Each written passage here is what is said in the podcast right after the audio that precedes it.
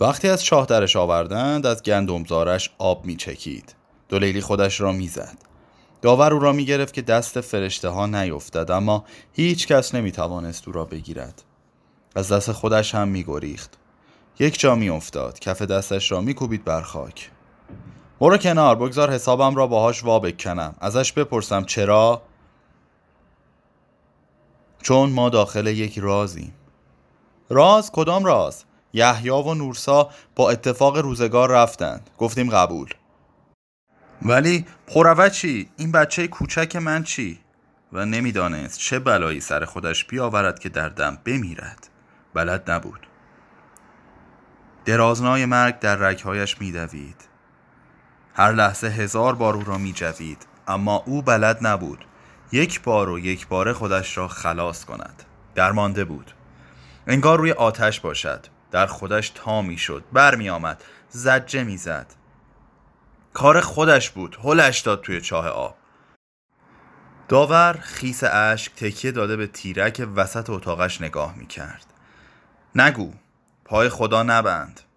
داد می‌زد. هیچ کس آنجا نبود پاهای بچم روی زمین بود. تا رفتم آتش زیر غذا را کم کنم سرم را دور دید. بچم را واژگون کرد توی چاه آب. دیدی چه بلایی سرم آورد؟ عزیزکم عزیزکم. آتشفشان خاموش نمی‌شد. گدازه های ارغوانی لابلای اشک و دود بیرون میریخت. مگر من چه کارش کردم که بچه هایم را یکی یکی ازم می‌گیرد می‌برد؟ پای او نبند. پای کی ببندم؟ پای من حساب کن من دیر رسیدم. دولیلی انگشت سبابه اش را به روی او گرفت. خون تمام رگهایش را دوان توی صدایش. انصاف ندارد اگر داشت از بین ما می‌رفت کنار. اگر داشت این همه خدا خدا نمی کرد خودش را روی زمین انداخت و خاک را چنگ زد. داور او را گرفت. بیا توی بغل من گریه کن. نه نه مگه من چیکارش کردم؟ چرا بچه هایم را می‌برد؟ چرا داغ به دلم می‌گذارد؟ چه سودی می‌برد؟ مگر من چه کارش کردم؟ بازی بین این دو نفر تماشایی بود. یک شب این گلایه می کرد یک شب آن. یک شب این گریه می کرد یک شب آن. عشق افسار گسیخته بود. یک روز یاد این میافتاد یک روز یاد آن. در یادها آونگ شده بود. از این دیوار به آن دیوار. داور نمی‌دانست با دلش چه کند. سرش را به داستانی از ایران باستان خوش می کرد که پدرش برای او گفته بود و او هم از پدرش شنیده بود. سینه به سینه این حکمت باستانی را نگه داشته بودند برای روز مبادا. هر وقت خرابی از حد میگذشت آن را برای خودش توی دلش تعریف می کرد و کمی آرام می گرفت داستان کسی که اگر دردش را به کوه می‌زدند فرو میخوابید. اگر به دریا می‌زدند خشک می‌شد و اگر به جنگل می‌زدند آتش می‌گرفت و نسل پروانه ها از بین می‌رفت. سرانجام اشکهایش را به آسمان پاشیدند. شب طاقت نداشت سیاه شد و اشکها قطره قطره بر سیاهی آویختند. می نشست در ایوان خانه فرشته ها را تماشا می کرد ازشان می پرسید اگر زودتر رفته بودم چاشم چای آتشی درست کرده بودم یعیای من سنگ می‌شد. دو لیلی ایستاده بر درگاه اتاق دو دست به چارچوب انگار مصلوبش کردند. موهای صافش را ریخته بود روی شانه راست. بگیریم یحیی را گناه تو سنگ زد. مسیحا چرا در دل کوه گم شد؟ این هم تقصیر تو بود؟ داور باور کن. دستش را بلند کرد. گردن او نینداز لیل. پس کجا بیاندازم؟ روز روشن تابستان سیل راه بیاندازد که فقط دو قلوهای خسته مرا از زمین بشورد. آن وقت من ساده دل خیال کنم تقصیر باران بود. داور دستش را گذاشت روی قلبش. عاشق شدن من تقصیر توست. دولیلی سرش را این برانور چرخان جوری که بخواهد قربان صدقش برود. تندیس زیبایی را ستایش کند که با موهای بلند همیشه بوی گل می‌داد. اول پروانه هایش را میفرستاد بعد خودش می‌رسید با عطر تمام گلهای وحشی بین راه. همیشه برایش گل می آورد و هر بار یک جور دیگر. من اگر نبودم هم تو عاشق بودی. دا. فقط بگو عاشق کی. داور خندید. عاشق راه رفتنت.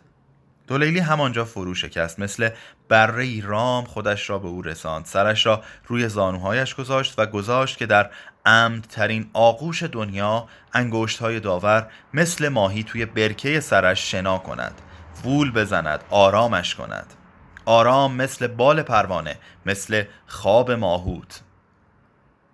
فانوس روشن را از تیرک وسط اتاق واکند. فانوسی که شب تارش را مثل روز روشن می کرد و او می توانست جلوی پاهایش را ببیند.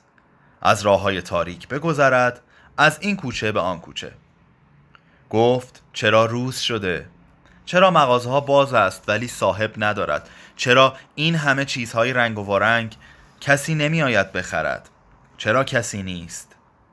گذشت. دم رودخانه پاپالو به داور رسید. اینجا چه می‌کنی؟ منتظر تو بودم. از کجا فهمیدی می‌خواهم سرم را فرو کنم توی چاه پاپالو داد بزنم؟ ببین پا برهنه آمدم. ببین. داور دستش را گرفت به سوی خودش کشید.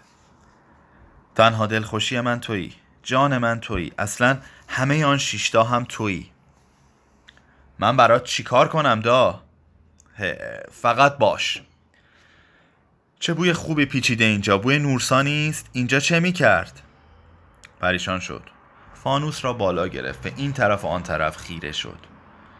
کجا بود؟ کجا رفت؟ داور گفت. روز روشن و فانوس نگاه کن همه جا آفتابی است. و خورشید را نشانش داد. دولیلی فانوس را انداخت. خودش را آویخت به بازوهای داور. کو چرا از من قایمش می‌کنی؟ چرا نمی‌ذاری ببینمش؟ فقط یه نظر. داور بغلش زد. سرش را توی یک دست گرفت. دست دیگرش را گذاشت روی چشمایش. یک نظر هم نمی‌توانی. هیچ کس نمی‌تواند. نگاه کن. هر دو به خورشید نگاه کردند. نور چشمشان را زد. اشک از صورتشان سرازیر شد. کجا رفت؟ بگو. داور نشست کنار رودخانه. مشتی آب برداشت و کش داد. ماهی شده بود. یک ماهی قرمز باریک و بلند. من دیدمش گرفتمش. توی دوتا دستان بود. باهاش حرف زدم. گفت من دختر شاهم داور شاه خندید خندید خندید. داور شاه فکر کن. مردم که در خواب دولیلی نبودند. خبر از دلش که نداشتند. او را که ندیده بودند.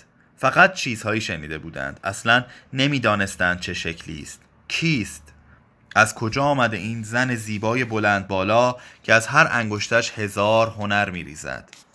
که بعضی ها از روی حسادت به خودش و بچه های چشم بادامیش می‌گفتند مقل ها چرا زن این آدم فقیر یک لاغبای هیزم کش شده؟